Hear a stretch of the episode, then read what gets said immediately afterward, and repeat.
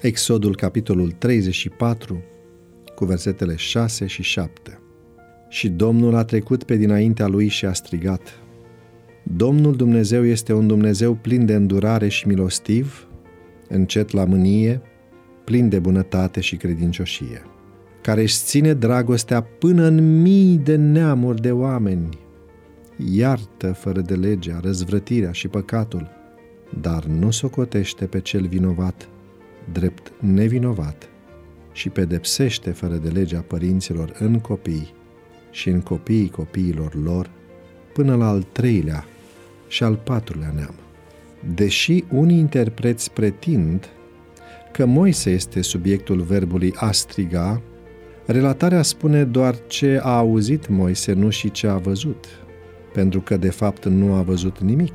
Când va trece slava mea, te voi pune în crăpătura stâncii și te voi acoperi cu mâna mea până voi trece, spune Domnul în Exodul, capitolul 33 cu versetul 22.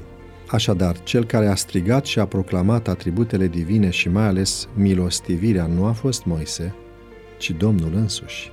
Termenul milostiv, misericos în latină, este un cuvânt compus din miseror, care înseamnă a avea milă de, și din cor, care înseamnă inimă. Îl desemnează așadar pe cel a cărui inimă compătimește – care e profund înclinat către milostivire, milă, compasiune. Termenul grecesc praeis, folosit în această fericire, are același sens. Dar inima omului este înșelătoare, inima este nespus de înșelătoare și de desnădăjduit de rea. Cine poate să o cunoască, spunea Eremia în capitolul 17 cu versetul 9. Milostivirea își găsește esența doar în Dumnezeu. Așa că de fiecare dată când cineva manifestă un spirit de milostivire, nu este datorită unui impuls personal. Dumnezeu este sursa oricărei îndurări și cei îndurători pot fi părtași la natura divină numai atunci când Duhul Sfânt a intervenit chirurgical în inimă.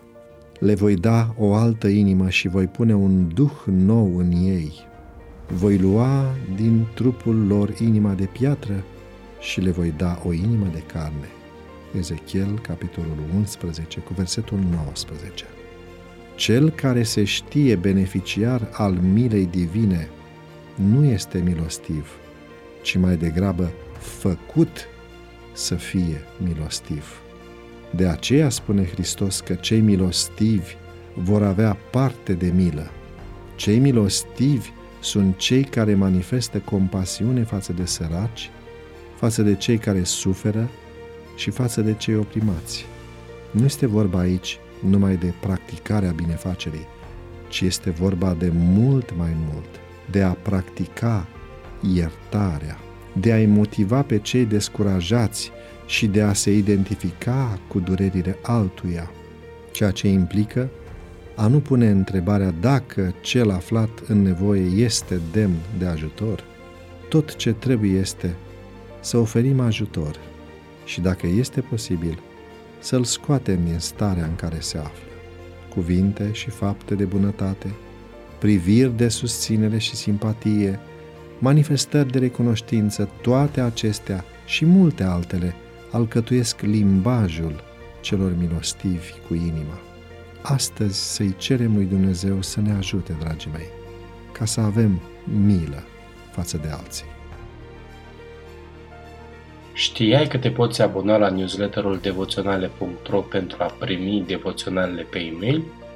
Găsești formularul de abonare pe site-ul devoționale.ro Devoționalul audio de astăzi ți-a fost oferit de site-ul devoționale.ro în lectura pastorului Nicu Ionescu. Îți mulțumim că ne urmărești!